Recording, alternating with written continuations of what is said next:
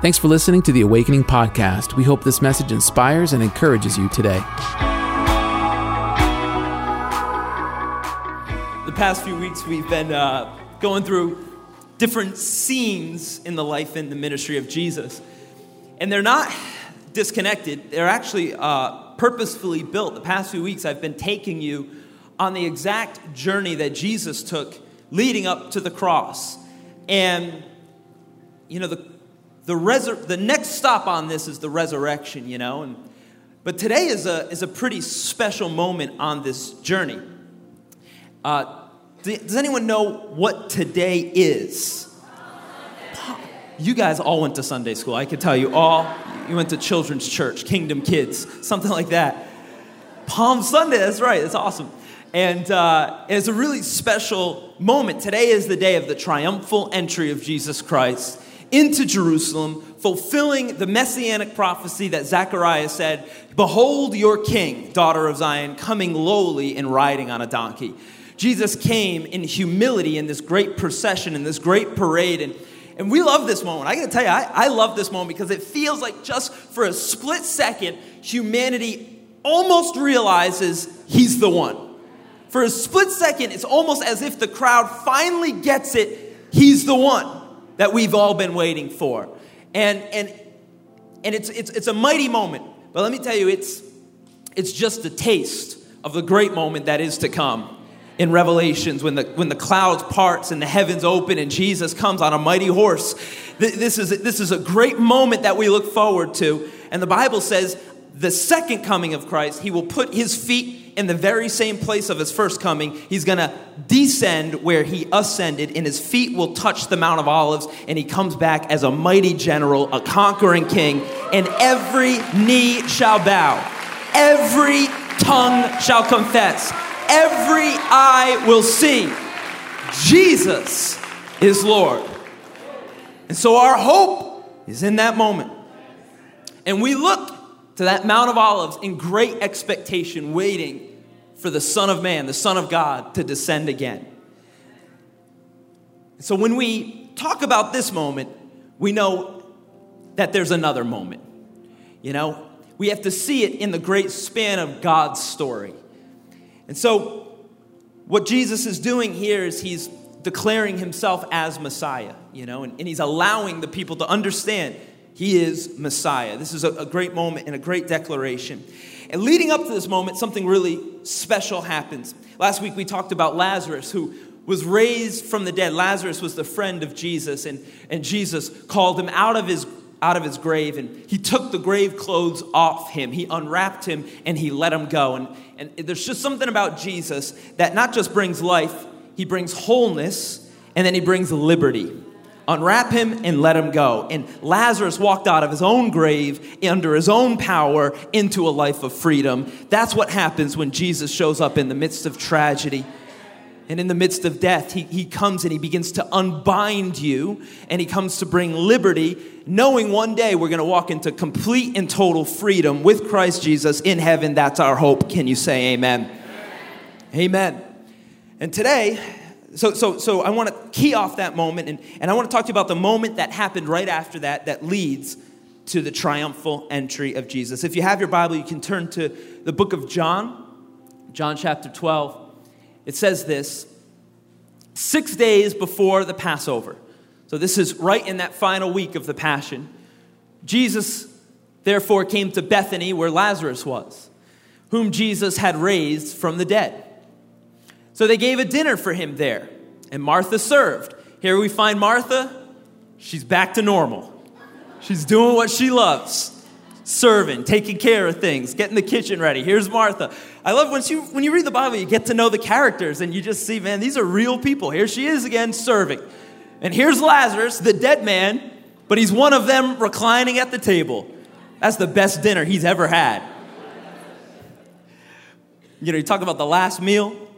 This is his first meal after the last meal. And now we find Mary, the sister of Martha and Lazarus. She therefore took a pound of expensive ointment, pure nard, and anointed the feet of Jesus and, and wiped his feet with her hair. We, we see in, in Mark that it says that she not just anointed his feet, she anointed his hair as well. She began to pour out this extremely expensive perfume over, over Jesus. And the Bible says the house, the whole house, was filled with the fragrance of the perfume. It began to fill the whole room. And all of a sudden, Judas Iscariot, one of his disciples, uh, the one that was about to betray him, said, Why was this ointment not sold for 300 denarii? Don't you think it's interesting? Judas knows exactly how much this costs. Oh, whoa, whoa, whoa, that's, that's pure nard you got there. Let me see that. Did you get that on sale? You didn't? That's 300 denarii. That's a whole year's wages. This guy, he, he, he knows the expensive, the top shelf stuff. Why didn't you sell it and give it to the poor? You know, it's about the poor for Judas, right? Poor, poor me. I mean, I mean, just the poor. He said this not because he cared about the poor, but because he was a thief. I love John. John is the best friend of Jesus. So he just blows up Judas's spot, you know?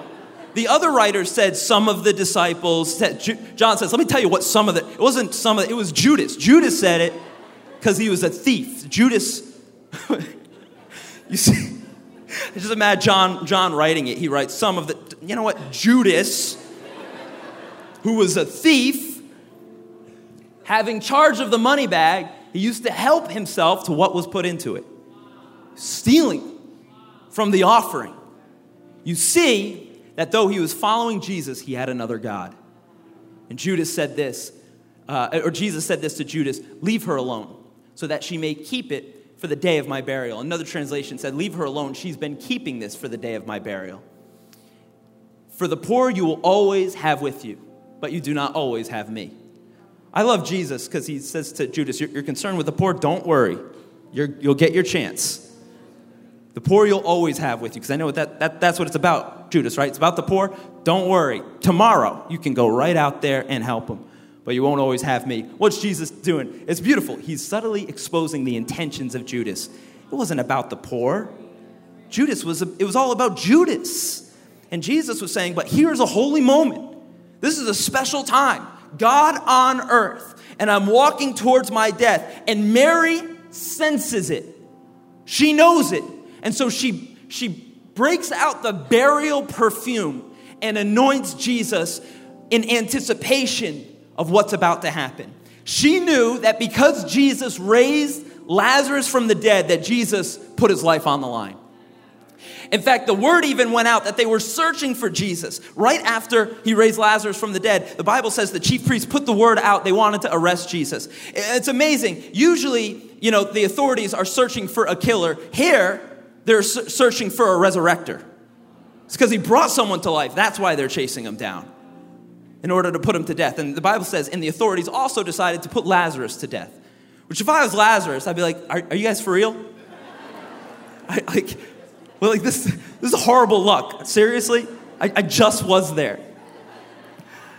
and we see after this dinner, uh, there's this great moment. The crowd gathers around, and, and here comes the triumphal entry. In Luke chapter 19, it says this As he was drawing near, already on the way down of the Mount of Olives. And this is a picture of the Mount of Olives facing towards Jerusalem. You see the east gate in the distance, which is where Jesus came.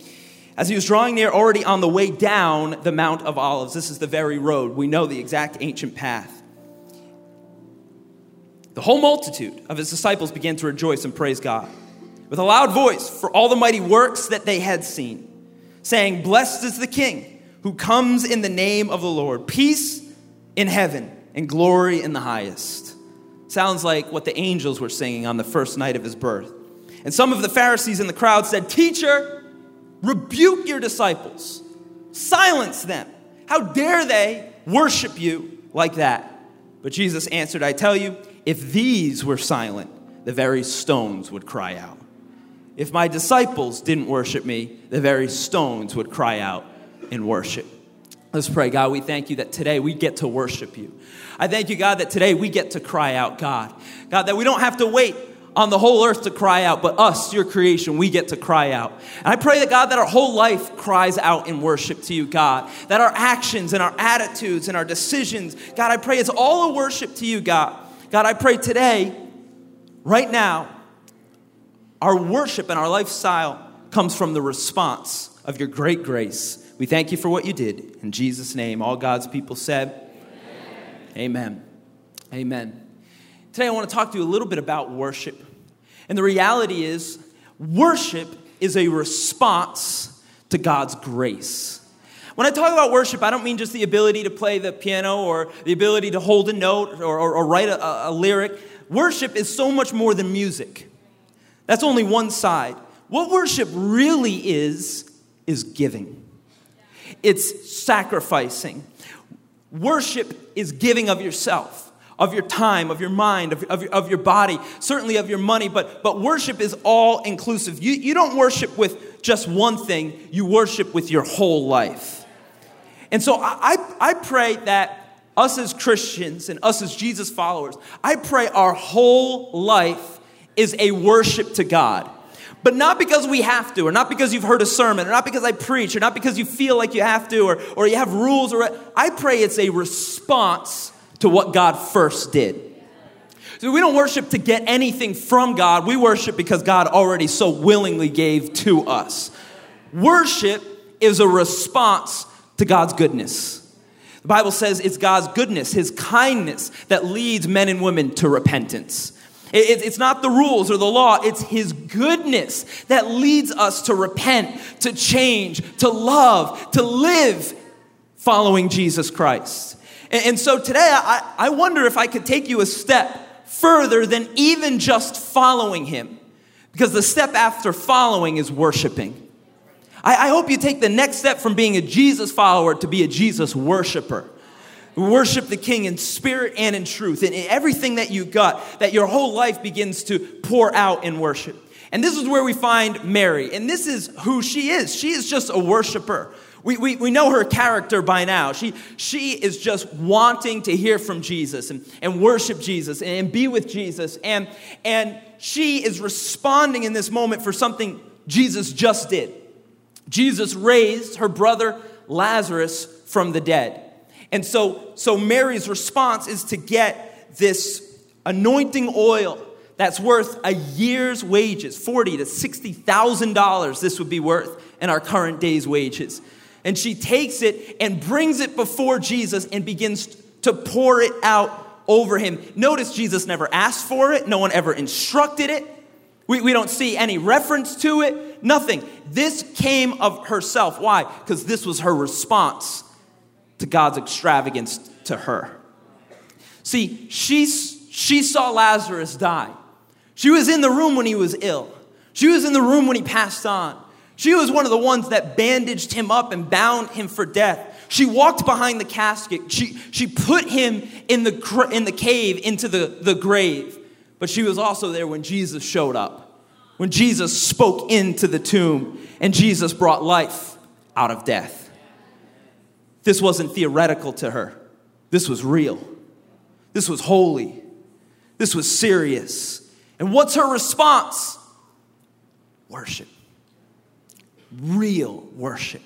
She goes and she finds the most expensive thing she has and she comes before Jesus at dinner and she ceremoniously worships, worships him and she, she ceremoniously cleanses his feet and, and, and pours it on his hair and, and there's a pouring out. We, we see that, that, that first and foremost that this pure nard was very costly. It reminds me of what David says, I'm not going to bring God that which does not personally cost me. I'm not going to worship God with my leftovers. I'm not going to worship God with my so so. I'm not going to have a laissez faire approach to God. Maybe I'll go there. Maybe I'll go to the movies. Maybe I'll worship Jesus. Maybe Buddha's got something to say. No, no. She's saying, I've got everything I've got. I'm putting on Jesus. He is the one. It wasn't a philosophy or an idea, it was Jesus. He is the one. Let me tell you, there's a different kind of worship that comes from a real encounter with God. Let me just, uh, there's a different kind of worship. You know, it, when you can intellectually get to God, you can get there through, you know, certain experiences and, and you can be calm and collected. But when you really need Jesus and he really shows up, there's a whole kind of worship a new level that you reach. And this is her. She's taken a great cost and she does it of her own free will. No one had to tell her to do it. No one, no one pushed her into it. The Bible says when you give, don't give under compulsion And don't give when you're frustrated about it because God loves a cheerful giver. God doesn't want forced worship from anyone. When He made mankind, He gave it free will and He says, You go ahead and choose. You go ahead and choose. And, and with that saying, you can choose not to worship me as well. Look at the vulnerability of God saying, I'm going to be good. I'm going to be faithful. I'm going to be mighty, and you get to reject me if you want. But Mary chooses not to reject, but to receive. And she receives Jesus as her Savior, and she begins to pour out her worship. It's a beautiful moment, totally on her own. And, and, and not on, and, and, and what happened in this moment was not only was this a great act, and, and not only was this totally of herself, and, and you, I just, I guess what I mean is like the purity of her worship. Like she didn't see anyone else do this before. This rose up out of her.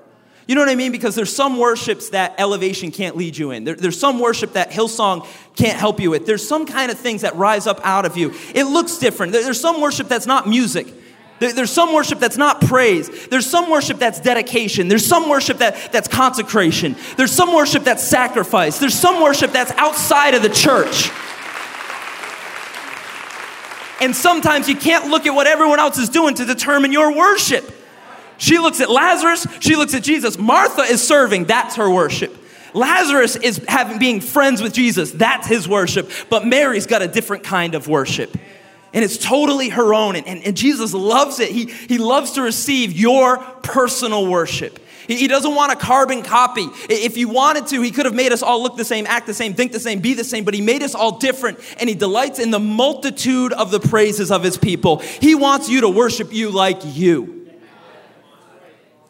And when she begins to pour out this offering, the Bible says all of a sudden the anointing begins to fill the whole room. Here's why when you begin to worship, it gets in the atmosphere. It just gets in the atmosphere. I'm telling you, I, don't know if you can feel it on Sunday, but when we all begin to worship, it's just like the sauce gets stirring, you know? You can just feel it in the room. Something just begins to happen. There's, there's a smell in that room. The oil got, got on the people's clothes. You ever eat at a certain restaurant and you smell like that restaurant for the next three weeks? you can bring it back to dry cleaning three times and you just burn it. I, I, I just got to burn the item. It, it got on their clothes, it got on their hair, it got on their skin. Her worship got on everyone else. You think your worship doesn't affect those all around you? You think your worship doesn't affect your family? You think it doesn't affect your coworkers? You think it doesn't affect your company? Let me say this you think it doesn't affect your soul? You're waiting for outside circumstances to correct your soul? I would submit to you that it is worship that bubbles up out of the inside of you that begins to align your soul, your heart, your emotions with Jesus. All of a sudden, there's a new fragrance in my life. I'm not saying, I'm not saying, I'm not saying you're perfect. I'm just saying as you worship, you get the godliness on you and in you. And, and, make no mistake, when you worship other things, that gets in your soul as well. When you bow before the God of money, all of a sudden greed begins to rise up. When you bow before the God of anger, all of a sudden frustration begins to rise up. When you bow before the, the God of career, all of a sudden, all of a sudden get ahead at any cost begins to rise up. When you, when you bow before the God of lust, all of a sudden lo- adultery begins to rise up. You got to be careful who you worship because who you worship on the outside eventually gets on the inside, and the inside eventually overflows to the outside. It wasn't about the Judas missed it. He, he saw the money, but she saw the response. He, he saw the cost, but she saw the act. He, he was looking at the fragrance, she was looking at Jesus. This rose up out of her and she poured it on Jesus.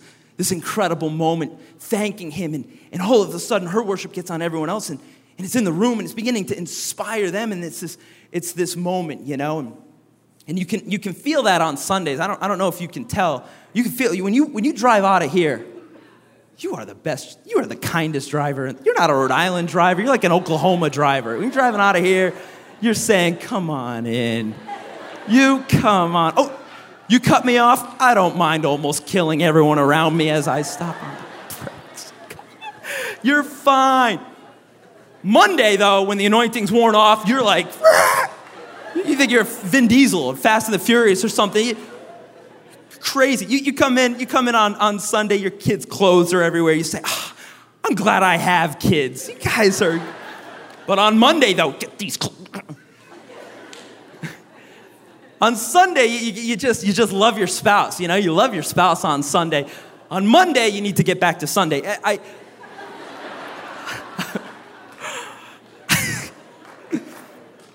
I don't know if you're, you're, getting what I'm saying. Let me, let, me, let, me, let me break it down for you. When I was an intern back in 2008, I went to Seattle to intern at Judah Smith's church, and it was a great moment. And uh, uh, there was. Um, th- there was, there was a very special item I had to bring with me because I wanted to get all the, all the ladies when I was there. And uh, this was 2008, so what I did was I bought a, uh, a full year supply bottle of Abercrombie and Fitch cologne. you remember 2008, don't you? The one with the abs, the guy with the abs. Remember that? You know, you, you, ever see that? You walk by the mall, there's like these models out front. They, they look a little bit like me. You ever, you ever been there? It's the store when you're walking by that you get hit by like just a, a wafting, you just get hit. You're like, whoa, what's that smell? Is that the Holy Ghost or is that, is that California? What, what's going on? It was that, it was, you know, so I, that's what I had because I, I, needed all the help I could get as an intern. And, and I put it in a special place when I was unpacking my bag. I had a little tiny uh, cell, I mean, room. I had a little tiny room that they put me in as an intern. I had a little cot, and I had like a little, um, a little tiny little uh, sink, and, and that was that was it. I think it was a converted prison. I'm not sure. They called it a college, but I don't know why there were so many bars on all the windows. Uh, so I was in there, and I, I put it in this special place when I was unpacking my clothes, and I accidentally hit it off the shelf as I was putting my v necks away, and it, it shattered. It shattered. I, I'm not saying it didn't break, it shattered like a spontaneous combustion explosion. And it went on everything. It went on my clothes. It went on my dresser. It went on the sink. It went on the bed. It went on the mattress. It went into the four corners of the earth. It went, it went everywhere. Just like, like, uh, like a flood, a flood of Abercrombie. And this was my first day. So I, I, cleaned it, I cleaned it up as much as I possibly could. But for months, people would walk into my room. They'd be like, hey man, can I borrow? Whoa, bro, you going on a date tonight? What's going on in here? Oh. Man, I woke up in it. I went to bed in it. I prayed in the Abercrombie anointing to this day, when I hear it, it brings me back to 2008. I mean, when I smell it, uh, it was it was when I hear it, it, it, it was it was horrible. It, it, was, it, was, so funny how it just it just lingered in the atmosphere, you know. It just lingered. And, and what I, I think is pretty amazing is is when you worship, it, it just you, when you begin to become a worshiper, it lingers on you. It just lingers on you. And that's why people can sense there's something about you that smells different. There, there's something about you that looks different. I can't fully tell, but but there's an anointing that lingers on you. And you got to understand when you worship, it gets in you, it gets on you, it gets over you. Pretty soon, it begins to get on the people around you, it, it begins to get on your family, it gets, begins to get on your kids, and people can sense it. You know, I, I knew a pastor that was, was very close to death, died multiple times, and, and came back to life. And he, he has a lot of sickness and a lot of issues. He's on dialysis two or three times a week. And he says this He said, I, I need healing so much much that I can never leave the healing atmosphere. He says, so I always play worship in my, in my home every minute of the day so that no matter when I come home, if I'm on a trip for weeks or whatever, every time I walk in, I walk into an atmosphere of healing because healing comes in worship. Let me tell you something. When you begin to worship God, it begins, it begins to get in you, it begins to get on you, it begins to change your mind, your thoughts, your actions, your marriage. It's a process. It's a process. But let me tell you, it's worship that brings the overflow. It's worship that brings the anointing, and the anointing breaks the yoke. The Bible says the anointing breaks the yoke of bondage. The anointing breaks slavery, breaks you out of slavery, and brings you into freedom. So you, you gotta understand your worship is powerful. It's so powerful, that's why the enemy hates it. It's why he tries to keep you from church every Sunday. That's why he tries to, man, it's so easy to go see a movie. It's so difficult to get kids to come to church. Why? Why? Because one is powerful. That's why the enemy tries to keep you from the right relationships. Why the enemy tries to keep you out of the anointing. Are you with me? You understand? It's so powerful. it begins to get in you and, and on you and, and, begins to flow through you. And, and it gets on everyone, you know, in the room. And, and Judas's reaction is interesting, though. Judas doesn't care about this beautiful moment. All he cares about is the cost and the money and the technicality and what she's doing. And, and all of a sudden he begins to say, Are you serious? Excuse me, are you serious? You're gonna spend a whole year's wages on this right now? He says, Why this waste? Waste? Let me tell you, when it comes to Jesus, there's no such thing as waste. There's no such thing as waste. Why this waste? See, you could only think it's waste if his true God was not Jesus. Because when it comes to Jesus, worship is never a waste. Following is never a waste. Serving is never a waste. Loving is never a waste. Being part of the community is never a waste. Giving is never a waste. But here he comes trying to control how she worships, how she gives of herself. And, and, and here comes this voice that, that, that, that is scolding her, like almost like she's a little girl, like she doesn't get it, begins to scold her. Why would you do this? How could you do this? You could do so much more with this. And then begins to try and tell her how she should be worshiping. Shouldn't be doing this, you should be giving to the poor. A- amazing, he uses the poor as a shield for his own selfishness. It wasn't about the poor, it was about Judas. It was about himself. Because the reality is, his heart was wrong. And his heart was all about money. Jesus said, There's gonna come a time you have to choose God or money. In this moment, Judas made his choice. He said, I, I, choose, I choose money. And he used it by saying what you could have done with it. But the reality was, it was all, it was all about himself. He is the one with the issue, he's the one with the problem. And now he begins to try and tell her how she should be worshiping out of, the, out of his own, hmm, can I, can I use the word betrayal? Out of his own lack of worship? It's the same problem Lucifer had at the beginning of time. Lucifer said, I will ascend the mount of the Most High and I will receive his worship. Let me tell you, the Antichrist spirit always wants to divert your worship away from Jesus. Anything that diverts your worship away from Jesus to another person, to another thing, I'm telling you, that's an anti God spirit. And that anti God spirit began to rise up in Judas and began to say, Why are you doing that? Why are you doing this? And he begins to say, You should do this instead. You should do that instead. Let me, let me tell you something, church. Be careful who you listen to when it comes to your worship. Be careful who you allow to direct and control your worship. It better be someone that loves Jesus. Because here's, here's the scary thing they could be a follower, but still be a Judas. They could be a follower, they could be in the church, seen the miracle, but still be a Judas. See, she was worshiping out of a real place. Her brother actually died. She actually needed a miracle. She actually got Jesus, and her response is something real. It wasn't real to Judas. He followed, but he never had that deep experience, that deep conviction that this is God, and I would do anything for him. I would give everything for him. He never had that conviction. Let me tell you, church, you need to have your own conviction. You need to have your own conviction. You need to have your own worship because there, there's a moment where, where it's not Sunday, it's Tuesday, and you need to know how to reach God. And, and there's a moment when you're in the hospital room alone and you need to know how to pray to your own God. You say, I need, I need a shepherd. Right now, you be the shepherd for your family. You need to stand up and know how to reach up to God. And you got to be careful to never ever crowdsource your convictions. You got to be careful to never let your worship be dictated by anyone that isn't a true follower of Jesus. Because, because here's the thing when you look at Judas, he's, he, he has all the qualifiers. Yeah, he's a follower of Jesus, but see, his heart, his heart was wrong.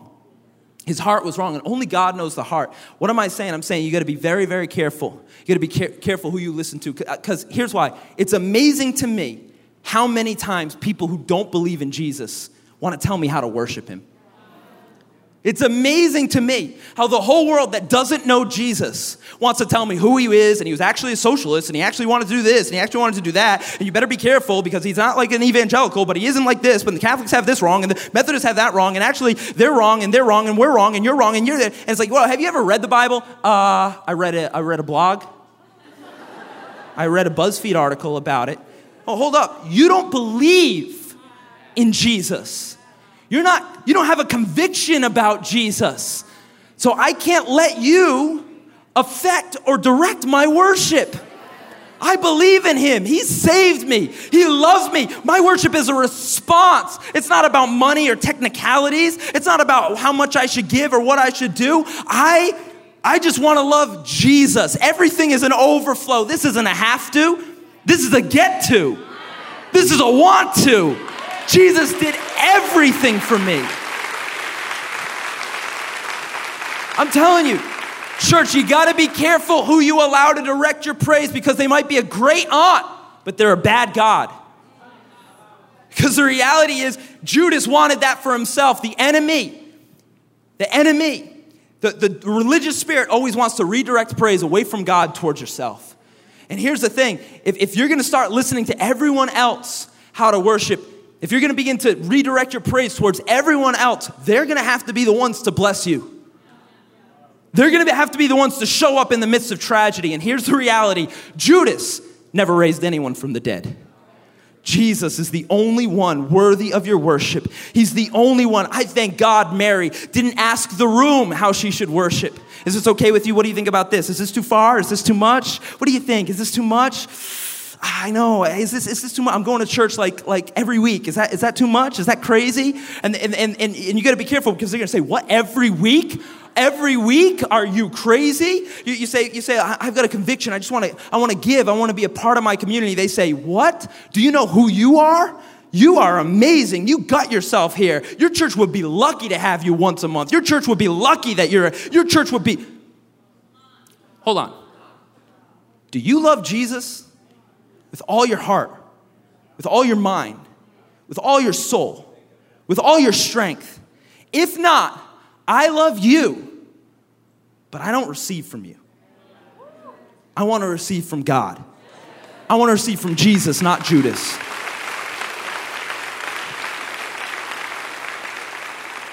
You got to have your own relationship with Jesus. It's got to be yours. It's got to be based on who he is and what he's done for you. And out of that, I'll give him everything. Out of that, he'll accept my best. One of the other translations, one of the other, other gospels, Jesus actually says to Judas, Leave her alone. She's brought what she could. Listen to the acceptance of Jesus. He says, She's doing her best. She's bringing what she can. It might not be what you can bring, Judas, but she's bringing, bringing her best. Listen to the acceptance in Jesus' voice. This is who he is towards you. He's not looking for what you're not bringing, he's not looking for where you fall short. He's not looking for what you're not doing enough. Jesus is grateful that you're with him. Jesus is glad that you're worshiping him. Jesus is hopeful for you. Jesus is accepting of what you're bringing, and I hope you're bringing your best. He's saying she's doing her best. I'm with her. What a beautiful God. What a beautiful moment. I want you to know you're coming to church today, you're doing your best. I think it's beautiful. You know, I know even in this room, there's atheists in this room that are searching. I'm glad you're here. You're doing your best. It's beautiful. I met someone last week and he said, I, I, used, I came to your church for quite a few months. He said, My work schedule changed, but when I was coming, I would go with my girlfriend. She was an atheist. And he goes, You know, she doesn't believe anything you're saying, but uh, she really loved the church. and I was like, I get it. I get it. He's like, yeah, the people and the, the, the coffee and the, the, the, the room and the music. He's like, I don't know, she just loved the atmosphere. I know why, though. It's because of the anointing. It's because of the anointing in the atmosphere. Why does she like the church? Because of Jesus, the King of Kings, the Lord of Lords, the one who's worthy of our worship and worthy of our praise. It's because of Jesus. And she's getting around Jesus people because the fragrance we give off, it's like perfume. I want to be around it. I want to be in it. I pray that your life becomes a worship to God and it's a response to his great grace. Bible says that after dinner the whole crowd gathered around Jesus and they began to shout, Hosanna, which you know what that means? It means save us. Save us, save us. For a moment, they realized He is the Savior. He is the one that is to come. He is the one that we've been waiting for. They're shouting, Save us, save us. And the disciples, they can't help it. They have to burst out and just praise. They begin to say, This is the one who's blessed. Blessed is he who comes in the name of the Lord, King of kings and Lord of lords. They begin to shout, and here comes that religious spirit again. All the Pharisees on the side saying, Jesus, tell him to be quiet. Religion always wants for you to be less, be quiet, do nothing, sit down, be isolated, shut up. But Jesus, I love Jesus, he's an agitator. He riles people up wherever he goes. He says, Not only am I not gonna tell them to be quiet, if they were to be quiet, I would find my praise from somewhere else because I'm worthy of worship. It's who our God is. And when you walk down the Mount of Olives, this is what's on your right and on your left. See, the Mount of Olives is a 3,000 year old graveyard. So when Jesus says the stones will cry out, he wasn't just talking about natural stones, he was talking about gravestones. What's Jesus saying? If the living don't worship me, I'll raise the dead to life and I'll have them worship me. I'll bring life out of death.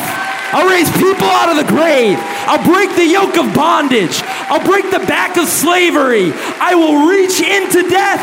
I'll bring out life and we will worship together. This is our hope, church. This is our faith, church. This is why we worship, church. Come on, just say hallelujah. Thanks for listening to the Awakening Podcast. We hope this message has encouraged you. If you want to learn more about our church, visit us online at awakening.global. We'll see you soon.